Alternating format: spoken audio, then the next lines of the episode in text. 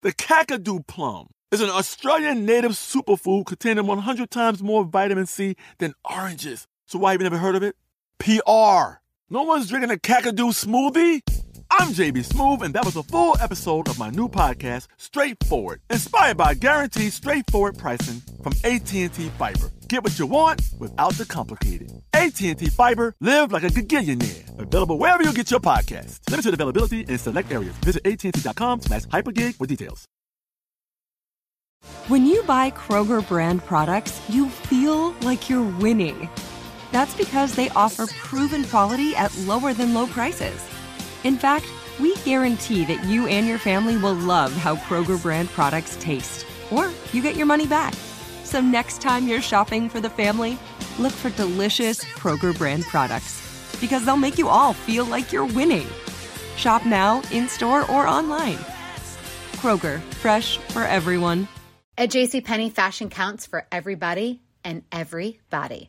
The weather is getting warmer, and it's time to swap my winter layers for fun, vibrant, and cool clothing. With so many fun things happening this spring, like Mother's Day and the Wind Down Tour, it's hard to find great-looking clothes that fit you just right. That's why I love JCPenney. JCPenney has so many stylish and comfortable options for so many different body types. I've been blown away by their selection, and everything hugs my body in all the right spots. Refresh your wardrobe this spring with style that gets you. Something to wear that fits your favorite moments of the season at prices that feel just as good. Discover brands that get you and put style and comfort first, like Worthington and Liz Claiborne for her, each in women's petite and plus sizes. Here, spring comes in all shapes, sizes, and colors. JCPenney, make everybody count. Hey, listen. Get over here.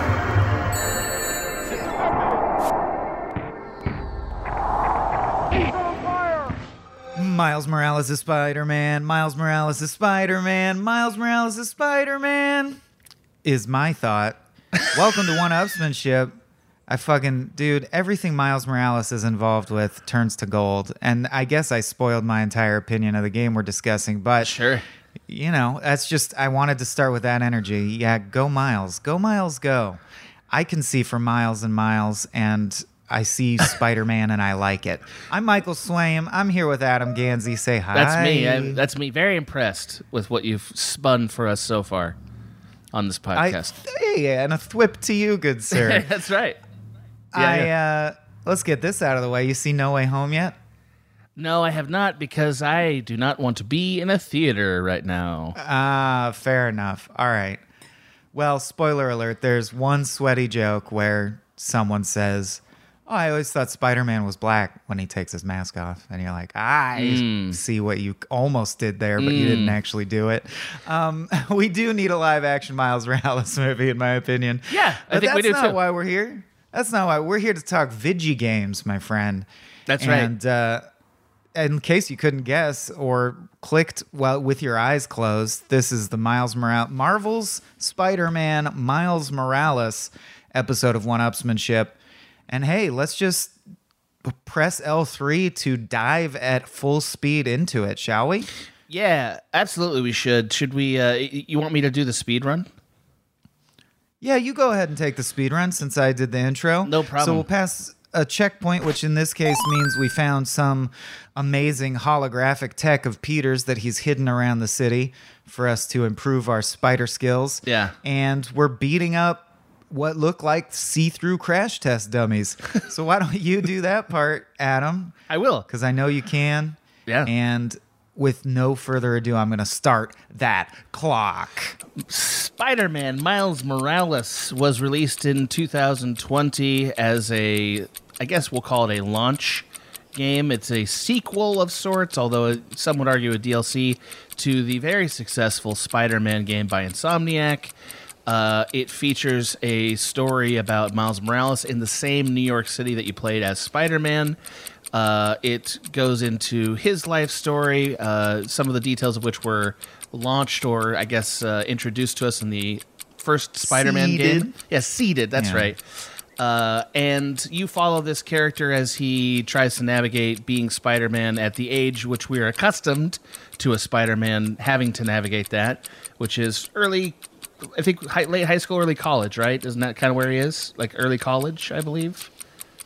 Oh gosh. Yeah, I think you said something like that. The plot of the game doesn't really focus on like his school life, so I couldn't tell you for sure. But that's the age he seems to be. But yeah, that's fair. It's a pretext for a lot of things that he does anyway. It is a third-person action adventure game, again developed by Insomniac. It was very successful. It is important historically for, I mean, I think some Spider-Man reasons, but definitely because it's really the biggest launch title that came out with the PS5. It is exclusive to the PS5, though it was released on the PS4 as well. And it showed off some of the next-gen features, like ray tracing and 60 frames per second performance mode, which have now become standard on these, we'll call them current-gen consoles. A thing you can't stop getting used to, I guess. And it's basically more of the same if you like Spider-Man, and that's my speedrun. Stop the clock. Very quick. I think there's more you could have said, but it sure was quick. But that's okay. We'll get into it. And we will argue about whether it's a DLC. I think that's an important argument. Yeah, I think so too. Is there anything about the game that you don't know based on that speedrun? Like that people need to hear? I'm not arguing with you. I'm just asking. Yeah, I would say quite a bit, but only if you haven't listened to our previous episode featuring Soren Bui, where we talked about Marvel's Spider-Man, to which this is a follow-up, a standalone follow-up. Yeah. But yeah, I would, if you're technically, I consider the speedrun like, what if someone's never heard of this game? I mean, okay, but that's kind of a stretch at this point. Who hasn't heard of Spider-Man and doesn't know the things Spider-Man does? He does whatever a spider can. Right. But yeah, the only thing I'd add is it was the first Marvel Spider-Man to which this is either a sequel or a standalone add-on. Ugh, it's annoying. But really pioneered... What it was known for is pioneering in the 3D space a perfect, flawless simulation of the web-swinging part of what Spider-Man is. And then in many other ways, it's almost an Arkham clone, if you're familiar with the Batman Arkham games.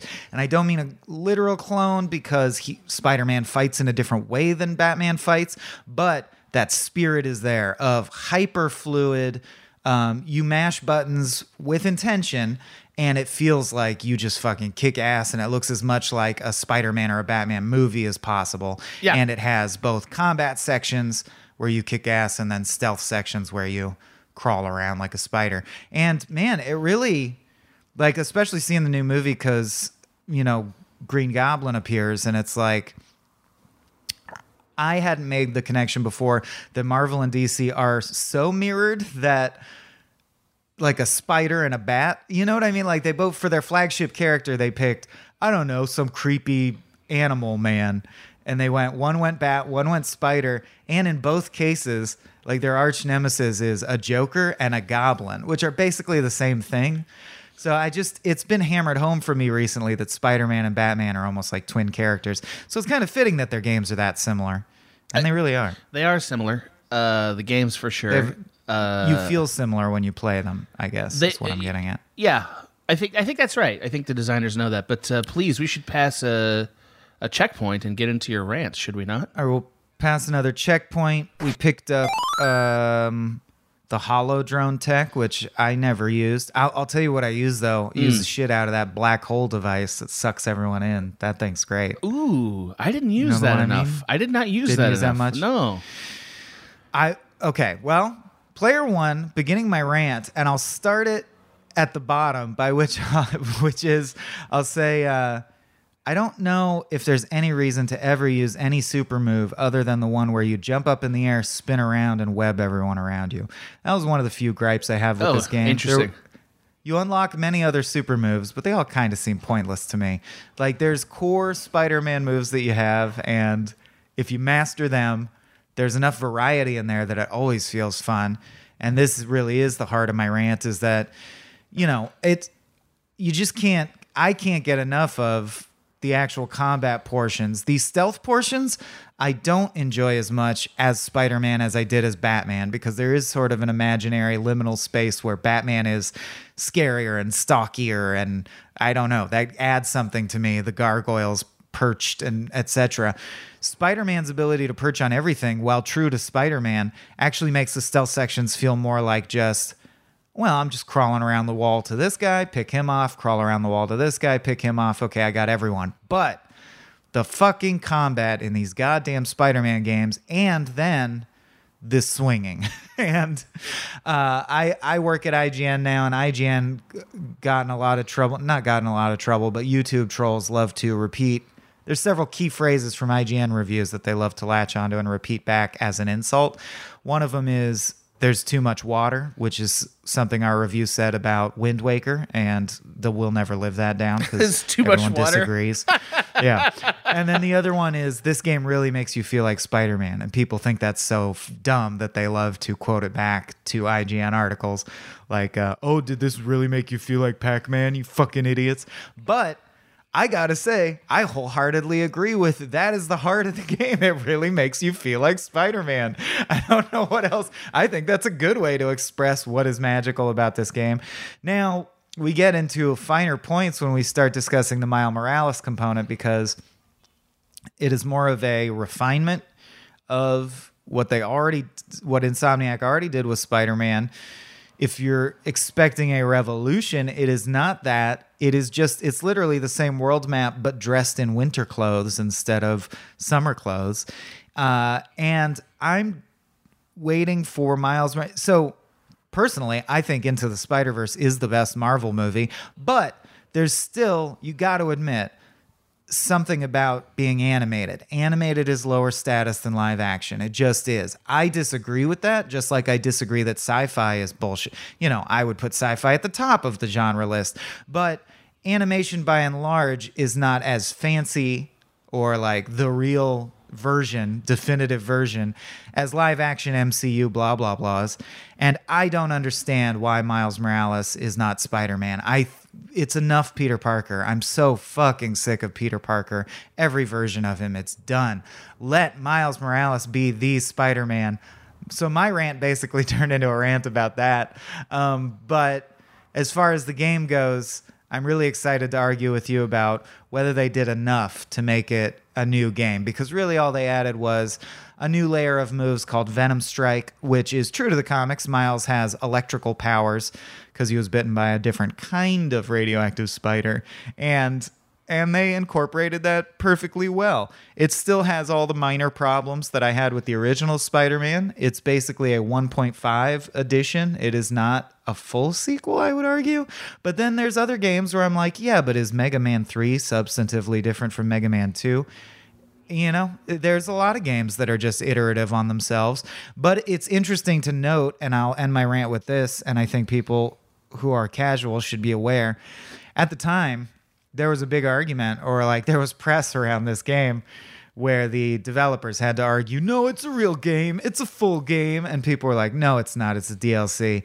And I think we can get into parsing that. What is the difference between downloadable content and... Interestingly enough, there were DLCs for the original Spider-Man game, and there was a plan to release them somewhat in comic form, meaning like every couple weeks you'd get a new short issue of Spider-Man fighting a new, or you know, blah blah blah. And then they just sort of waited a few months and were like, now we got this whole Miles Morales one, but it's kind of an afterthought, but also, no, it's not. It's a real game. And I think that got a little muddied, but that doesn't stop it from being a phenomenal game, built entirely on the foundation that the previous game already established. End of rant. What a rant it was. Okay, player. A little scattershot, but... That's okay. I'm just a pubescent teen finding my way in the world. Well, and so Spider-Man is also important to you. That's a thing that you've said on the record here. I guess I should mention, Spider-Man is so important to me. He's not only my favorite superhero, I think he's the only superhero I care at all about anymore. But I do care deeply about Spider-Man. Spider-Man will always get me. My nickname in high school and junior high was Spider-Man. I religiously wore Spider-Man gear and shit and dreamed of being Spider-Man. Like, he's my guy since I was 9 years old. Love him. That's great. Well, yeah. Player two, Adam Ganzer, clocking in. Okay, so I'm going to take this piece by piece. Look, I think that Spider-Man, the game as a franchise, including this one, is very, very good.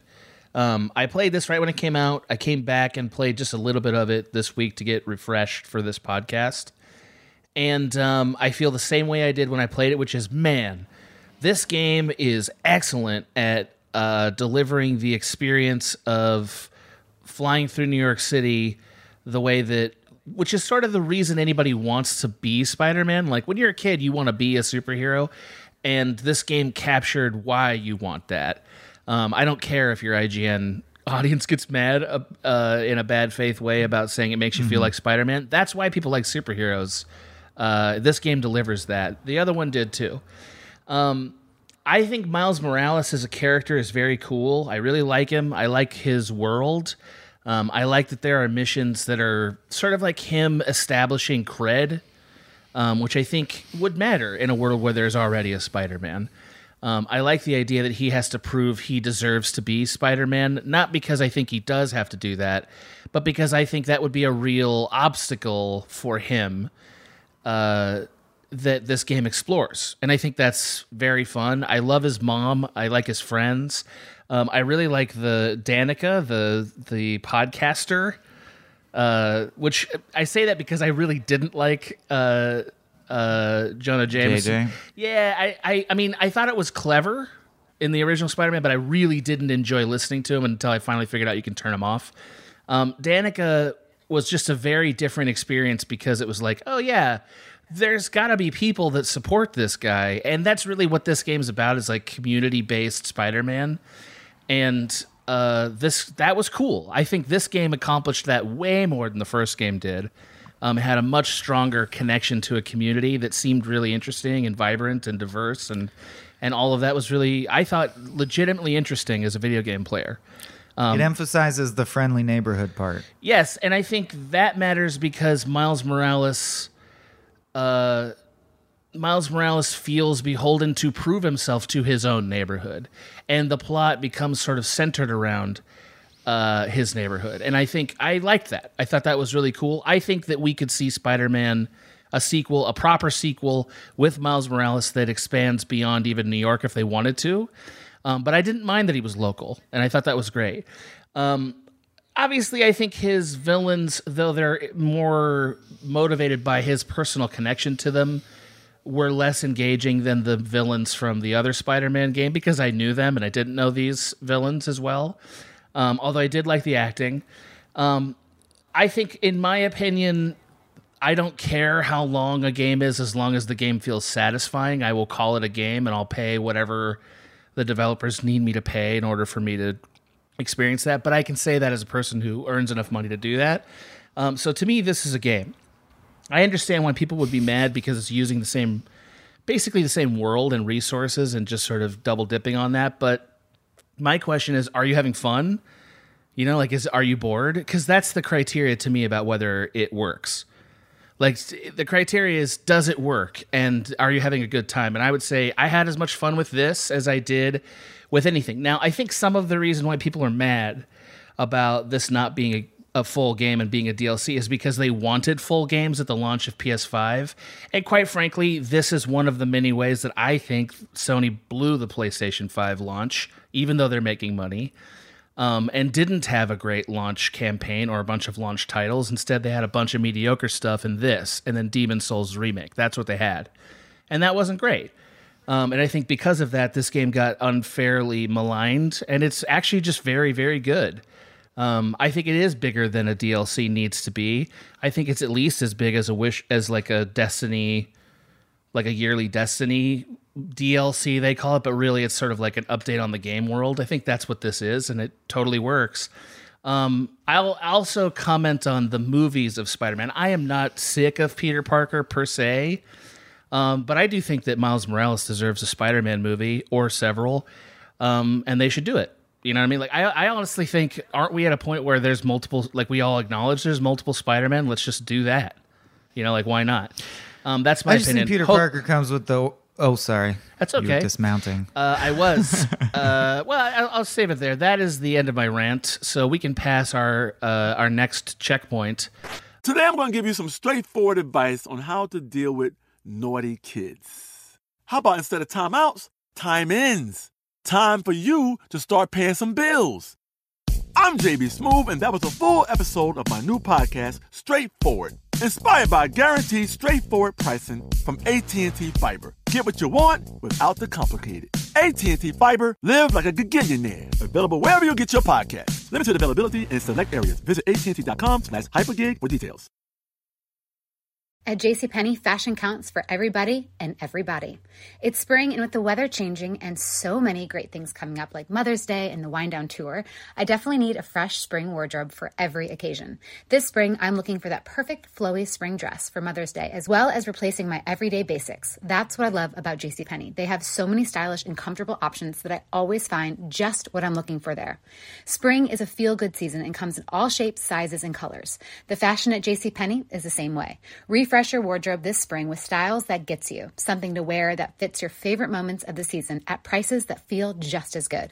Discover brands that get you and put style and comfort first, like Worthington and Liz Claiborne for her, each in women's petite and plus sizes, and Stafford and Mutual weave for him, style and comfort for all, even big and tall. Plus even more for the whole family like Levi's and Exertion. Here, spring comes in all shapes, sizes, and colors. JCPenney, make everybody count. If a new house is on your wish list in the next 5 years, grow your savings faster and experience your dreams with an Ohio Homebuyer Plus account from Kemba Financial Credit Union. A savings account specifically designed to save for a new home where you can earn 7% APY, a $500 matching bonus, and a $1,500 mortgage closing cost credit. Learn more at Kemba.org. Offer expires March 31st, 2025. APY equals annual percentage yield. Restrictions apply. NMLS 292230. Equal housing lender. Federally insured by NCUA. So this is where the plot thickens and we realize, hey, maybe that eternal energy that's been discovered might lead to corporate greed. We learn that fact and begin our next section, which we will call Game On. Game on. And I was just going to say that I think Peter Parker, I love Peter Parker to the bottom of my cockles, but he always comes with the baggage of, for some reason, film version Peter Parker can only do his origin and he can never progress beyond it. And I understand it in the one sense because Spider-Man is about coming of age and pubescence. And so Spider-Man always has to be trapped in coming of age space.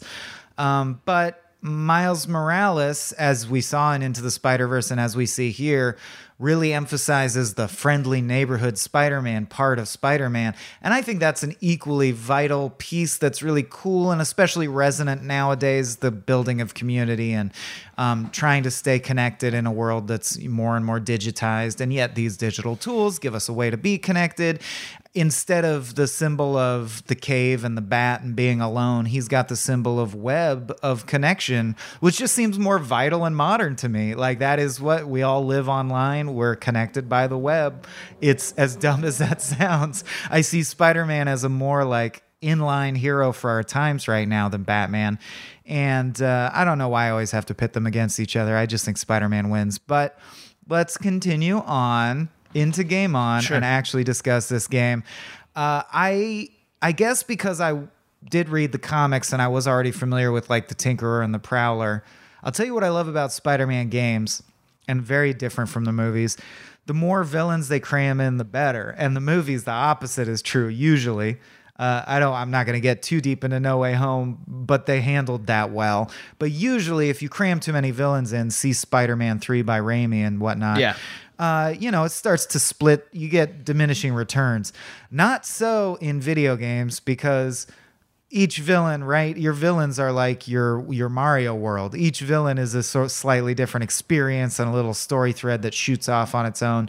And I was really pleased with the number of villains and the variety of villains in Miles Morales. It definitely wasn't as robust a roster as the original game. How could it be? I mean, that's not a reasonable expectation.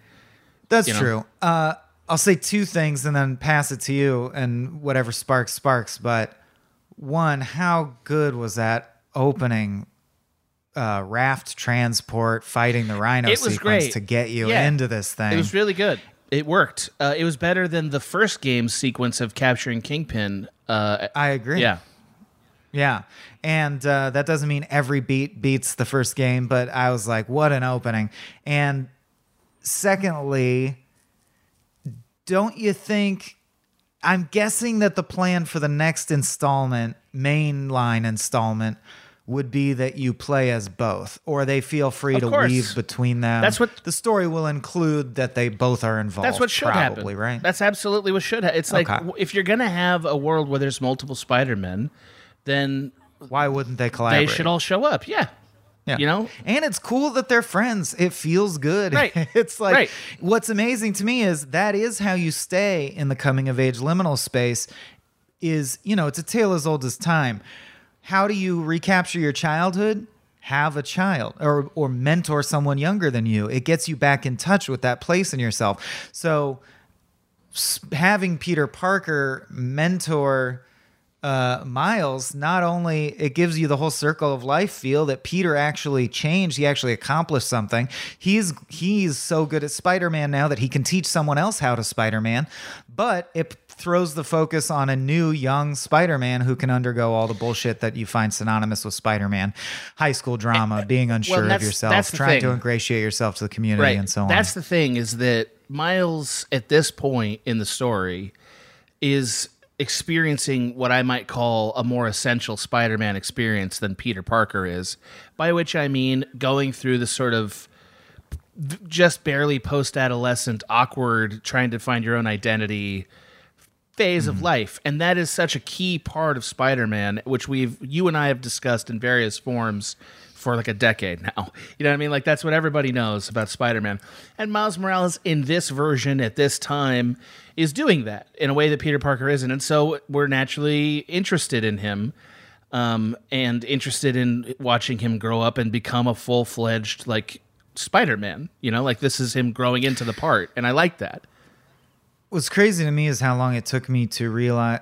I mean, it's such obvious symbolism that I feel it has to be intentional, but do you believe that Stan Lee and Steve Ditko actually thought, hey, we want to make a superhero that represents what it's like to be a misfit, a teen, not Superman, right? Not looked up to, but still earning your cred. And he's going through puberty, and that's an important part. Maybe he should shoot white goo out of himself. I don't know, man. Is that a cum thing? I mean, it's almost consciously or subconsciously a cum thing. It's almost impossible not to see it now. I mean, you know what I mean? Like, it's, and Lord knows that when I say we, I mean men, have been like working our sexual functionality into our fiction for years and years, for like hundreds of thousands of years, right? Like, that's the deal. Yeah. So I don't know how conscious it is, but it's definitely there. That's all I'll say about it. It's definitely there. It's almost like a Greek myth to me when you contextualize it. And like, once there was a guy who's so awesome that when he hit puberty, his cum saved the world. Like, he can beat people up with his cum. You know what I mean? That's kind of what Spider-Man is. I will say... I guess this gets into sort of a diversion, but that's okay. I will say that I think that our society being much more sort of like liberal-minded about sexuality is having a harder and harder time understanding cultures that didn't feel that way or don't feel that way. And like, it's pretty possible. I don't know. Spider-Man was like, what, the 40s? I should know that. I think it was. I'll look that up. 40s or 50s. Like, I think, you know, it's possible they weren't as consciously doing this as we would think, because they might be living in a much more, I guess I'll use the word, repressed. No way, dude. 1962. Oh, 62? Okay, well then, yeah. First appearance of Spider-Man. It's probably conscious. You know what I mean? Like, if it had happened in like the 40s or whatever, or 30s, I might be like, well, they might not know what they're saying. It's possible. Some Freudian shit. Anyway, yeah. If possible, I want to zero back in on the game if we can. Yeah, I got a question for you. Because you talked about how the villains you found, or like a less overwhelming roster than the first one. Yeah. I was really disappointed in the first one that the villain, I mean, I guess it's Kingpin or whatever, but Doc Ock. They really spent a lot of time focused on Mr. Negative, and I don't care about Mr. Negative at all. And I wanted to know how you felt he stacked up against this game's main antagonist, Krieger, who's almost a Lex Luthor type in that he's just a rich corporate asshole. He has no superpowers. He's just wealthy and doing something evil. Which makes him so neutral in the book of like villains. In the book of Spider-Man villains, I mean, he's Kingpin. He's just a thin Kingpin. Yeah, and fine. You know, I mean, there's a Kingpin in every one of these stories. You know, so I don't know, man. Like, yeah. I'll say this about Mr. Negative, just because it matters. It bears on comparison. I had no idea who he was before this game. I'm not a big comic book guy, so like most of the Spider-Man stuff is like I know 4 or 5 of his villains. I've seen most of the movies. The villain of the first game is Dr. Octopus. Like, yes, we're spending a lot of time with a different guy nominally as the villain, but it was Dr. Octopus, and you knew that pretty early on because you're, you know, doing that part of the story, and that's what made it so good. In this case, I don't want to spoil everything because I know there's some people who probably haven't played this game or are going to listen to this episode. The villain also turns out to be somebody you don't expect. And somebody that you do expect to be the villain turns out to not be the villain, of course, right? That's how stories work. But both of those twists I thought were pretty satisfying. You know, I liked the Prowler and Tinkerer. I like both of those characters, who they ended up being and what that meant. And if you're familiar, just like Peter Parker always has Aunt May and Uncle Ben, Uncle Aaron and the Prowler and the Tinkerer are not new to this game. Right. That's Miles Morales' origin story. Always has been. It's the same in Spider-Verse, blah, blah, blah. I'm sure it is. I'm just telling you as a person who doesn't know it at all, like as in it never saturated my knowledge. I thought it was pretty satisfying, but but if you don't know who these characters are, it's not like, wow, this is really compelling. It's like, okay, that was fine. I mean, a lot of superhero stuff requires that you're already aware of it. You know what I mean? And this one I thought kind of walked a fine line with that, where some of it, I think the people who are most satisfied with this game also are huge fans of Spider-Man and know that whole story. For me, a person who doesn't, but who just likes Spider-Man and likes good video games, I was satisfied, though not thrilled with that. Well, they are our mythology. I feel like they are equivalent to telling tales of Aphrodite and Zeus and shit. And what do those tales do? Get repeated without a lot of variation. That's the point of an oral history, you know, that's an epic oral history. Like, I do think there's some kind of weird resonance between superhero origin stories and the origin stories of the gods that we used to tell. Like, oh, did you know Zeus's forehead gave birth to Aphrodite? That's like Uncle Ben saying, with great power comes great responsibility, you know? There are stories that become mythic to the point that we don't want to fuck with them too much, which has its positives and negatives. I'm a huge novelty guy who likes variety, so I always would prefer a twist, but I understand the value of traditional stories that we hold dear and repeat over and over. There's a value in repetition. I mean, I think it's... I guess I don't want to pick too hard at this point, but like... I think there's a substantive difference between this stuff and like the mythologies of ancient times, because this is not held sacred in I mean, I guess it is in the people who like really love it. But I don't know, dude. Wait. Go see Avengers Endgame in theaters with a bunch of 12-year-olds. Okay, wait. All I'm saying is it's not sacred as in these are not beings that they believe exist. That's what I mean by sacred. And we still repeat no one believes that about Aphrodite and Zeus, but you're not going to fuck with that story. But they did believe that. They don't, like, that's a very big difference. And the reason I'm saying that is that I don't think that we should feel, or I don't think there's anybody who, I have to re-say this, I don't think we should feel beholden to these stories. Not change. Yeah. I mean, because they're not. Oh, I want people to do wild shit with Spider-Man. Right. Like, and they do, by the way, in the comics, like, you know, because he's so long running and popular, Spider-Man's been everything. There's weird body horror arcs where he gets cloned against his will and becomes like a husk of Spider-Man. And like, there's all kinds of Spider-Man's inhabited every genre and done all kinds of very innovative things in the comics. I think because video games and film require so much more resources. Right. It's like how a book can be very, very bonkers and like be chock full of imaginative shit you've never encountered before. And if that book sells a billion copies, then we'll make a movie of it. But if you're going to adapt, you know, if you're taking the whole history of Batman and you're going to adapt it, you don't adapt the shit that's 15 years into the run when Batman's doing all this weird stuff refracted off of Batman plots. You do the Batcave and the shooting of the parents and the basic shit. I am with you. I just think it's an interesting to compare them to, but it's not a one-to-one thing. And I'm with you that I would rather Spider-Man did weird shit. I like weird shit. I don't think so. I guess the only reason that's germane to this game in my mind, I mean weird per se, but you mean novel things. I mean, right. Yeah. And I think this origin story, again, it's satisfying enough because the game is fun and all the pieces fit together and it's told pretty well. But if you really wanted Miles Morales to be a home run narratively, I think they could have taken a longer look at what his origin story is. And I think they could have pushed it a little further with some of these elements. You know what I mean? I think, for instance, I would have liked to see the Prowler planted in the previous game. You know, I kind of feel like I wish the Prowler had been just a thing that was going on in this game that we didn't get the entire answer to until the next big game. Yeah, they should have taken their time with some stuff. Instead, it kind of feels like they just needed to get all these pieces told. So we didn't get the full marination of the juices here with these elements. And that's why I'm either the elements could have been shifted around or, because this thing isn't going to be a 40-hour thing, it's going to be a 20-hour experience, plant some stuff and then pay it off in the next Spider-Man. Why not? Yeah.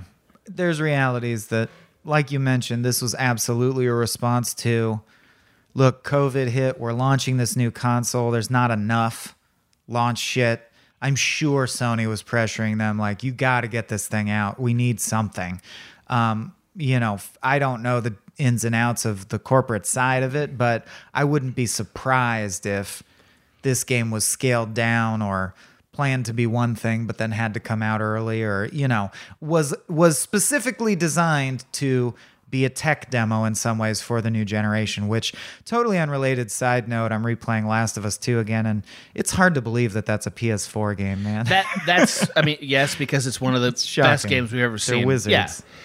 Also, so that leads, I think, very nicely into the sequel conversation, because Last of Us 2 is 8 years, basically, after Last of Us 1 got launched.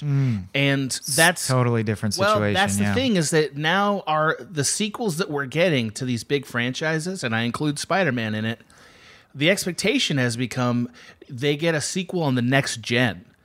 They get a massive, wow, you can't believe this is what they delivered, sequel on the next gen. That's now what a sequel is, as opposed to what sequels used to be, which is Mega Man 3 is basically the same engine with most of the same background art even, and slight tweaks on design, and then we do it again. And gamers were happy with that.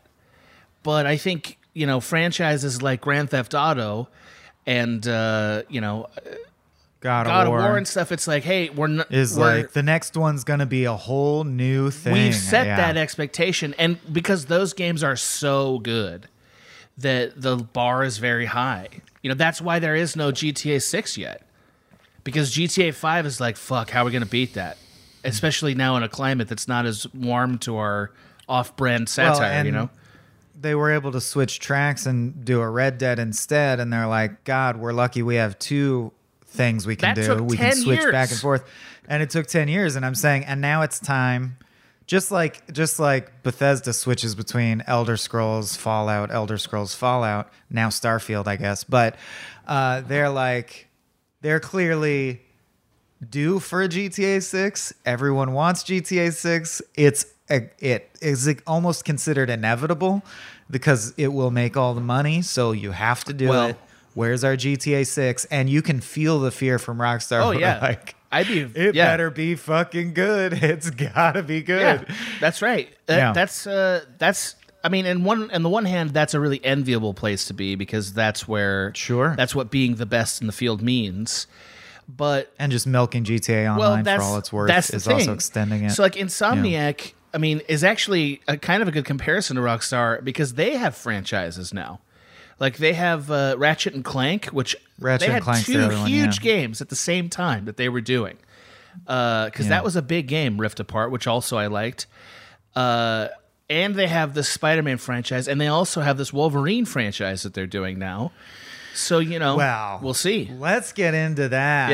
Yeah. Because, and I do think a lot of the credit has to go to those Batman games, because what they did that was so genius, and I do think a true gameplay innovation, is if you read interviews with the people who designed the Arkham games, they talk about how they were inspired by beat games like Dance Dance Revolution and shit, and thinking that's kind of how Batman thinks when he fights. He's doing it in a rhythm.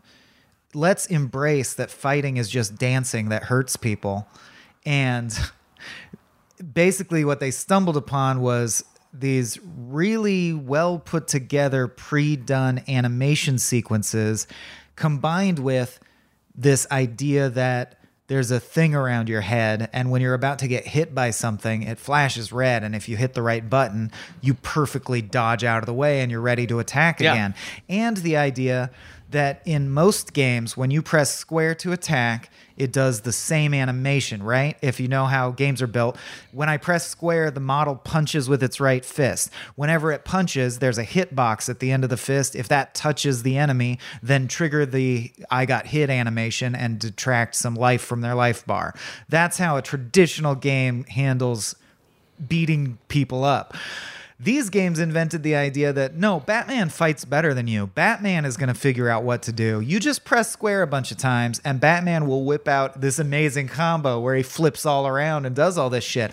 All you have to remember is when you get that feeling that another enemy's surging forward, you got to hit dodge. Or when it's time to disarm someone, you got to hit the whatever gadget pulls guns out of people's hands. And I don't think we would have these great Spider-Man games without that coming first. Doubt. And I only say that to give credit where credit's due. But obviously, we're focused on the Spider-Man games. I want to stay focused, but I cannot stress enough how excited I am that Insomniac seems to slowly but surely being given the license to do all the Marvel heroes. Like, I can't wait for a full-on X-Men game in this style where you can switch between Cyclops, Storm, Wolverine. That's going to be fucking amazing, dude. Nightcrawler, imagine instead of grapple shotting or web swinging, you're teleporting around. Because each of these characters has a built-in unique form of traversal. Like, Wolverine is going to claw his way up buildings. He's not going to stick to stuff. I don't know. That is enough to refresh the experience for me. I think that's going to be so amazing. I mean, so yeah, if you aren't aware, Insomniac's doing Wolverine next, and it's going to rule. I'm pretty sure. I mean, we'll see. Like, Spider-Man and Batman share some key qualities that Wolverine doesn't, but I agree that this dance format for combat, where you just press different combinations of buttons and then the hero kind of figures out how to seam it together, if you will, is honestly so much more satisfying than any combat in a third-person action game ever. Like, again, like, to compare, and I love doing this because, it's more fun to do it outside of this genre. Mm-hmm. Grand Theft Auto also has melee combat. It's one of the key ingredients of that, right? It's shooting and melee combat. And even until 4 or 5, the combat was always punch, punch, punch, health bar goes down, then, whoever survives that wins. Over. Yeah, that's it. Yeah. That's what combat's been forever. In gaming and most games. In most gaming, that's what it is. And, it's either more or less sophisticated than, like, the combination of buttons and Punch-Out or whatever, Or fighting, in actual fighting games, it'll be this button punches, this button kicks, this button uppercuts. Right. Or they are tied to specific motions. Right. I mean, even like Red Dead Redemption 2, which had a lot of melee combat sections, ultimately it's they basically had to take some of the agency away from the player to make it work. Like, basically you had to sort of like, basically you could do holds, punches, and throws. Or blocks, excuse me. Yeah. And none of that combat had the sort of vibrancy and smoothness that the Spider-Man game does. And I think Miles Morales slightly improves on the one that we saw in Spider-Man because of the new powers. And also just, I think that they had a time to refine the mechanics just a little bit. So, you're in constant combat and it's super fun, and you could do it for seriously 50 straight hours and never get bored. You know, it's really, really fun. It's very addictive. And you do, and I think people who haven't experienced it, the thing you could be picking up on if you hear that is like, well, am I connected to it? What I think is so brilliant about this new kind of melee combat is, yeah, you still feel like you're playing a strategic game. It's just a different strategic game. It's more like you're looking, it's an overview of the fight, and you're managing like, oh, incoming attack, I gotta dodge. Oh, this person has a rocket, I have to grab it with the web and throw it back at them. Oh, there's a trash can over there, I bet I could knock someone out with that. It's there's God, it's very, very fun. It allows for it actually allows for a lot of improvisation. Like, you know, like you can fluid fights. You can be like punching a guy, then you dodge another guy and shoot him with a web, and then grab a rocket somebody launched at you and throw it back at him, and like the kind electrocute someone else. It's the kind of stuff that it's nutty. Spider-Man can do this in the comics, and this combat system, which, you know, I think everybody agrees, so this isn't really saying much, but this combat system allows you to do what Spider-Man could do in the comics and in the movies, and that's what you want, and it did that, and I like it. And I honestly think he's the perfect character to be wrapped around this specific combat system. I agree. Because even in the Batman games, like in the comics and the movies, Batman doesn't use the grapple shot that much, but that's a perfect way to traverse the game. So if you remember the Arkham games, you're just constantly grappling to shit. He uses the grapples like his number one tool. Whereas Spider-Man, just by sheer chance, that already was his number one tool, was swinging on the webs. So it's just, it's so natural. It's incredible. Spider-Man also has just an element of verticality that none of these other characters have, because like basically there's always a Z axis in a Spider-Man fight, you know, that goes straight up. And the Batman combat system, which I also really, really like, and it was first, is it's grounded because Batman doesn't really fight in the Z-axis much.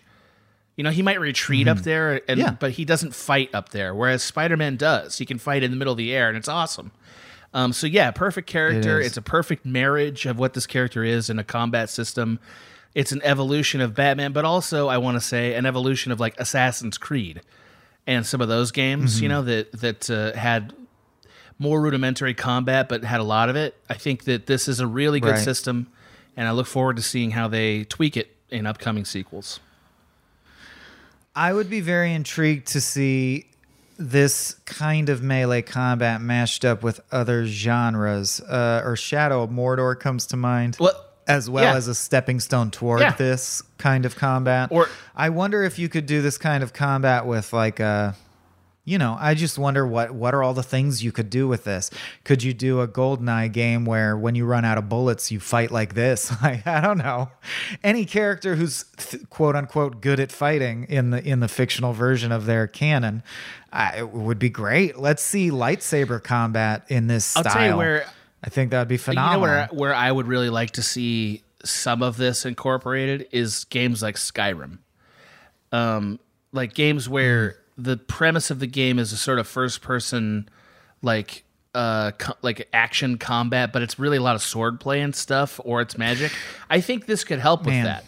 A Breath of the Wild that had dance-style swordplay would be next level, We'll see. Because I was going to add, that's where exactly where my head was going, was how do swords factor in all this? But I think it could work. Sure.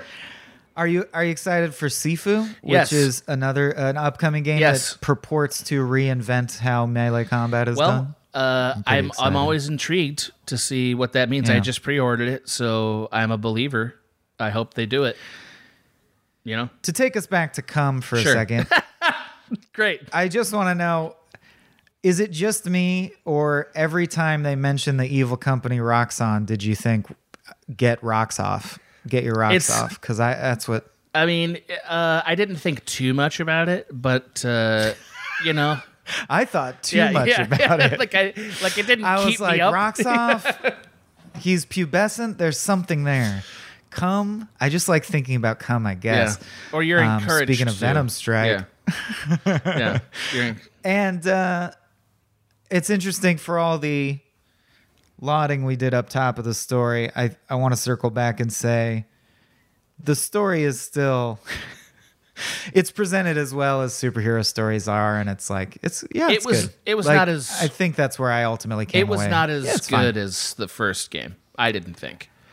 Nor is it as good as the feeling of flying through space or the feeling of fighting. That's why you're here. Right, this is a game that's like, look, you know, we're giving you... We have a narrative reason to give you more Spider-Man, and that's what it is. Mm-hmm. You know, and I think that the character deserves a more fleshed-out outing. And to form, I think this character Miles deserves to have his own relationships with like all of Spider-Man's villains. You know what I mean? Like, I would like to see how Dr. Octopus, you know, deals with him. I'd like, you know what I mean? Like that would be fun. So here's my question, and write in if you have your own answer. I'd love to see this in the comments. Is because Batman's villain is the Joker, yes, right? No question, hands down. Is Spider-Man's arch nemesis Kingpin, Green Goblin, or Dr. Octopus? I've always thought of it as Dr. Octopus, but... Because they both have eight like spiders have eight and octopi have eight. I feel like they come, like they have a similar set of interests, you know, like... Super science, yeah. But so does Green Goblin. Green Goblin, but he's like a rich guy. He's like a rich inventor. And he fights in the air, yeah. Yeah, Green Goblin, I mean, I know he's iconic. Also, I think Kingpin is technically Daredevil's big bad, but... Yeah, that's right. Spider-Man treats him like his big bad often. Interesting. Okay. Yeah, I think it's... I just always wonder who, like, symbolically is the anti-Spider-Man. If you remember in Spider-Man 2... Like, well, I guess I'll say it this way. I remember when Spider-Man 2 came out, and the announcement that the villain was gonna be Dr. Octopus was enough. It was like, okay, here we fucking go. You know what I mean? Like, well, and that it was Alfred Molina. Yeah. Yeah, I mean, sure. I don't know. I don't know that like young 20-year-olds were like amped on Alfred Molina per se, but it was just enough. It was enough that it like, okay, Dr. Octopus, I'm in. You know, because that's his guy. Mm-hmm. So, and I like that's the thing. So like I'm hoping that we get to a point where, because we're gonna see more Miles Morales, we should. Where Miles Morales' sort of pantheon of villains expands and we find something like that for him. Because I don't think either of these characters that he was dealing with, the Tinkerer and Prowler, are that. I think there's a perfect villain out there for him that probably exists in the comics. I don't want to hear about it. I just want to be surprised by it when it happens. You know? Also, everything in his world tends to be purple, which is my favorite color. So I don't know. He's just my guy. There's something there. How good are the? But okay. Well, I'll say this. It's not perfect. I have a few problems. One is you're always outside, which does end up feeling like there can be a feeling that, and it's true of New York, but I don't know how to alleviate this. But sometimes when I play Spider-Man for hours at a time, there's this feeling of, man, everything's just a big cube. Like the environments, it's not like an Elder Scrolls where you could be in the desert region or you could be in the lava region or you could be... There's Central Park to break it up. But other than that, everything's just big cubes. And if you look in the windows, even in Miles Morales, they have not fixed what the inside of buildings look like. Oh, they look like sets. They look really crappy. If you look through any of the windows, and this is nitpicky because the point of Spider-Man is not to look through the windows of the buildings, but I do, and it bothers me that they look so crappy inside. And the other thing there was another negative I wanted to bring out, but I guess I forgot it, so it must not have been a big deal. I want to counter that with like, oh, sorry, it felt like some of the upgrade systems were superfluous. I didn't use all the skills I earned. Well, I didn't use all. Did you do that tech things? Did you do that the first time? Yeah, I'm saying it felt more like I settled on my favorites. Like, oh, the spinny ultra web super move. That's the only one I need, and I rode that to the end. Whereas there have been games that I've played where you earn 8 finishing moves, and the game incentivizes switching it up and using different enemy types require different finishing moves. Spider-Man could use a little bit more of that, in my opinion. But where it shines... are the suits, because I rarely care about cosmetics, and in the Spider-Man games, both of them, I really cared about what suit I was wearing at any given time, and they added that Bodega Cat suit in Miles Morales, like really good suits, and of course the Spider-Verse suit. I agree with you that there should be a little Metroidizing with like all the different areas that you're unlocking, like you should need certain talents to defeat certain enemies. That's a video game given. This franchise has not yet been interested in doing that, and I think it would improve it if they thought a little bit more about that and found, I think so. That'd be cool. So I agree with that. I just want to counter your point about the bad-looking interior of the buildings. You're right about that, but I do want to say the point of this game from Sony's point of view was to show what the new consoles can do, and running at 60 frames a second for the first time swinging through the city is one of the most striking video game experiences I've ever had. Like, and I'd played this game before. Well, and that's ironically, it's the same game where they added a suit that literally slows your movement to like 12 frames a second intentionally. It looks really cool. Like I've I'd played exactly this game really before, and seeing it at like seeing the ray tracing and then taking that off and doing the 60 frames a second because I'd rather have the more memorable changes. Fluidity. Where like it was like I will never go back. This is like, oh my, this is like the first time I saw an HD TV. It's like, whoa, you know? So in that regard, as a tech demo, which I know we said Ratchet & Clank was as well, and I think it was, I think this was also a successful tech demo, and that was part of the attention. I think Insomniac are doing a laudable job across the board, but I do think Sony and Insomniac have a specific relationship, which is Insomniac proves their technology using games as the that's what they do. Like they release a launch window title that's like, oh shit, it can do that. Oh, I guess I do want this PS5. I would say this game, if it, I don't know who it convinced that wasn't already going to buy it, honestly, but I'm hoping Wolverine breaks that trend. Like Wolverine is going to be a mid-gen game. And I just hope Insomniac gets to keep making games and doesn't have to wait for a new game. But, you know, I also think even in the leadoff batter position, they've distinguished themselves. You know what I mean? Like Insomniac to me is one of the best studios in gaming right now. Like they're up there with Naughty Dog. Have you really slowly crawled up to one of those windows and seen how the Christmas tree is just like a decal stuck to a wall? Like, you know, I mean, how do I say this without? When something is proving how powerful a next-gen console is, I think it's weird that if you zoom in, it looks crappy. I just think that's weird. This is the same argument that you made against Breath of the Wild when it was like, well, the textures when you get close to them are basically these flat, they're not well-detailed textures. It's like, sure, but like that's not the lens through which we're basically observing this game. Like, yeah, you went and crawled into a window and looked at it and got the camera real close to it and it didn't look so great. Well, that's not how most people are experiencing this game. They're experiencing it flying around. Like, is it not so great? Sure. Right. It's not so great. You're right. You know, like... But it looks great when you're whipping past it. Which is the whole point. I agree with you there. I mean, you know, like, so they majored in the majors and like, I don't know. I mean, like you said, Sony's probably, you know, squeezing them pretty hard to get them to deliver, and they probably have to make compromises and so on. So I don't know. I don't fault them too much for that. How are you feeling? You ready to go through our final checkpoint? Today I'm going to give you some straightforward advice on how to deal with naughty kids. How about instead of timeouts, time ins? Time for you to start paying some bills. I'm JB Smoove, and that was a full episode of my new podcast, Straightforward. Inspired by guaranteed straightforward pricing from AT&T Fiber. Get what you want without the complicated. AT&T Fiber, live like a gigillionaire. Available wherever you get your podcast. Limited availability in select areas. Visit AT&T.com/hypergig for details. At JCPenney, fashion counts for everybody and everybody.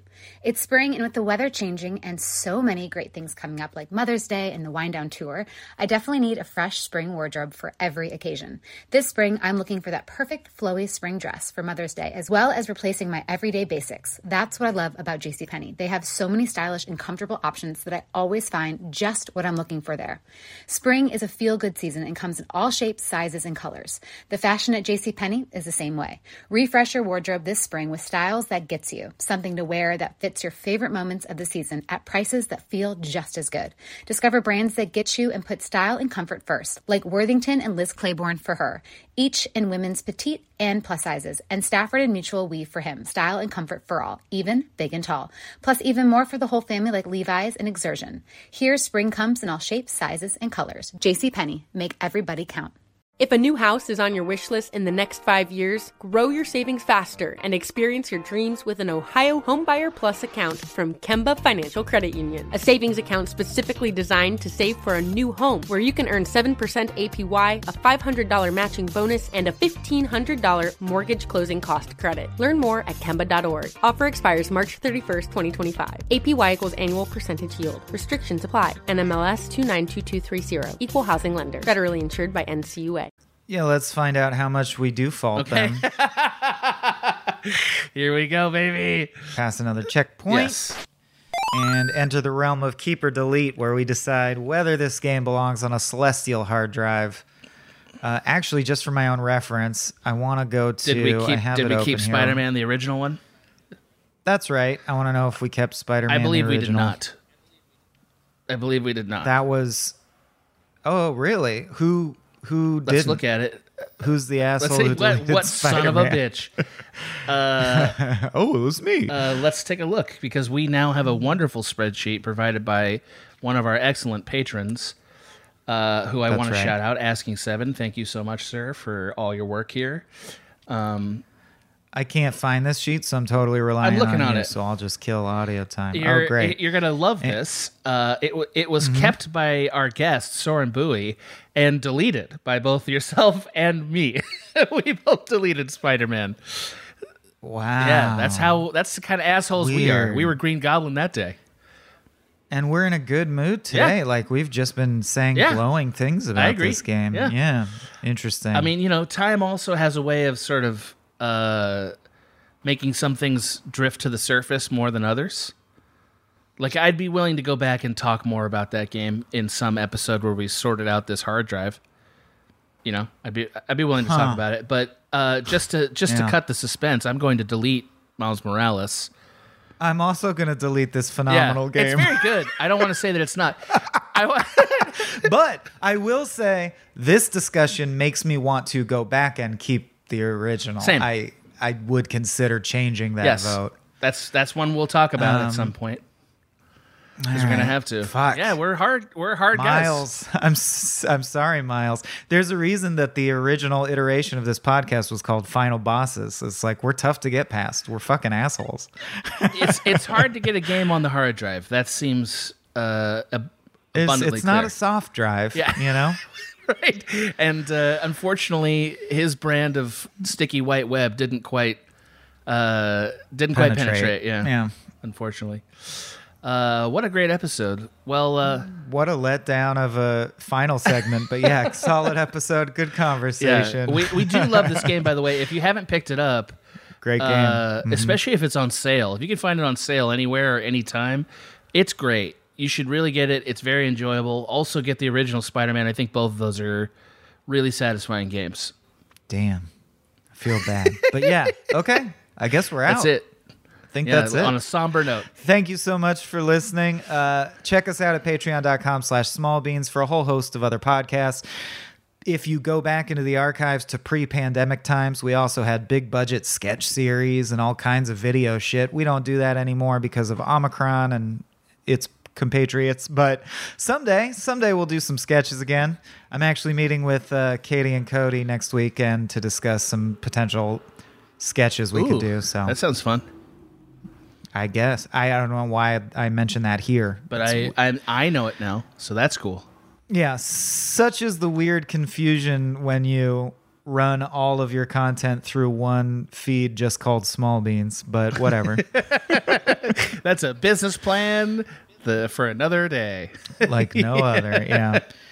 And speaking of another day, a day is soon coming where we will go through our celestial hard drive and have the rare opportunity, which I doubt will come again, to change some of our votes. So look for that episode. That's going to be coming up sometime in the near future. Next month or so, I think, right? Yeah. Yeah. And from that point forward, I think what we're going to do is the hard drive will have a limit. And if we reach that limit, we will have to start killing our darlings to make room for other darlings. So that'll be interesting / heartbreaking. It sure will. It sure will. Yeah. Look for that next time. Adam, where can they find you online? I never asked. Thank you for asking. It's good to ask sometimes. All of my online presence is under the same username, which is The Real Gans. You can find me on Twitter there. You can also... And Twitch. Well, that's the thing. You can follow my streams. I stream a lot of the video games I play for this podcast. I stream pretty regularly, so check in on that. The Real Gans on Twitch. I decided to replay Subnautica yesterday. And I was lurking. God, I saw you. Man, that game. You love to stream hard games that frustrate you. Yeah, that frustrate me. So yeah, that's true. I do. Be ready for the grumpy old bear grousing his way through a game. I do. Yeah, you're right. You've also caught me on a few particularly bad ones, because this year I played through all of the Souls games. And they are great, and I'm looking forward to talking about them with you someday. You were getting pretty pissed. Wolfenstein. I was getting pissed. Yes. Which is not a famously hard game. It was famously hard for me that day. I don't know what the fuck the problem was. You're right. I'm working on my temper. Thank you for this generous adjustment. I'll work on it. No. That's the attraction. Don't lose your fire. I don't like my attraction in all these entertainment modules is he might blow up. He might lose his temper entirely. Yeah, watch him. He might flip the fuck out. Let's see. Let's prod him. It's true, and I don't like that. But I am the man I am. Where can people find you, Michael Swaim? I don't know. Let's get out of here. All right. Bye. Work complete. Hey, guys. Back at the playground again, huh? Yep. You know what this playground could use? A wine country. Heck yeah. And some waves, so we could go surfing. Oh, yeah. Love that. A redwood forest would be cool. I'm in. Ski slopes. Let's do it. Can a girl go shopping? Yeah, baby. Wait. Did we just invent California? Discover why California is the ultimate playground at visitcalifornia.com.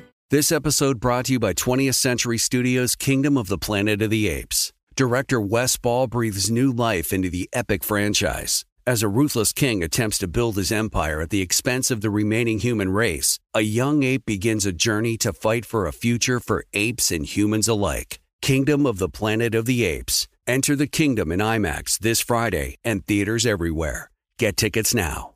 If a new house is on your wish list in the next 5 years, grow your savings faster and experience your dreams with an Ohio Homebuyer Plus account from Kemba Financial Credit Union. A savings account specifically designed to save for a new home, where you can earn 7% APY, a $500 matching bonus, and a $1,500 mortgage closing cost credit. Learn more at Kemba.org. Offer expires March 31st, 2025. APY equals annual percentage yield. Restrictions apply. NMLS 292230. Equal housing lender. Federally insured by NCUA.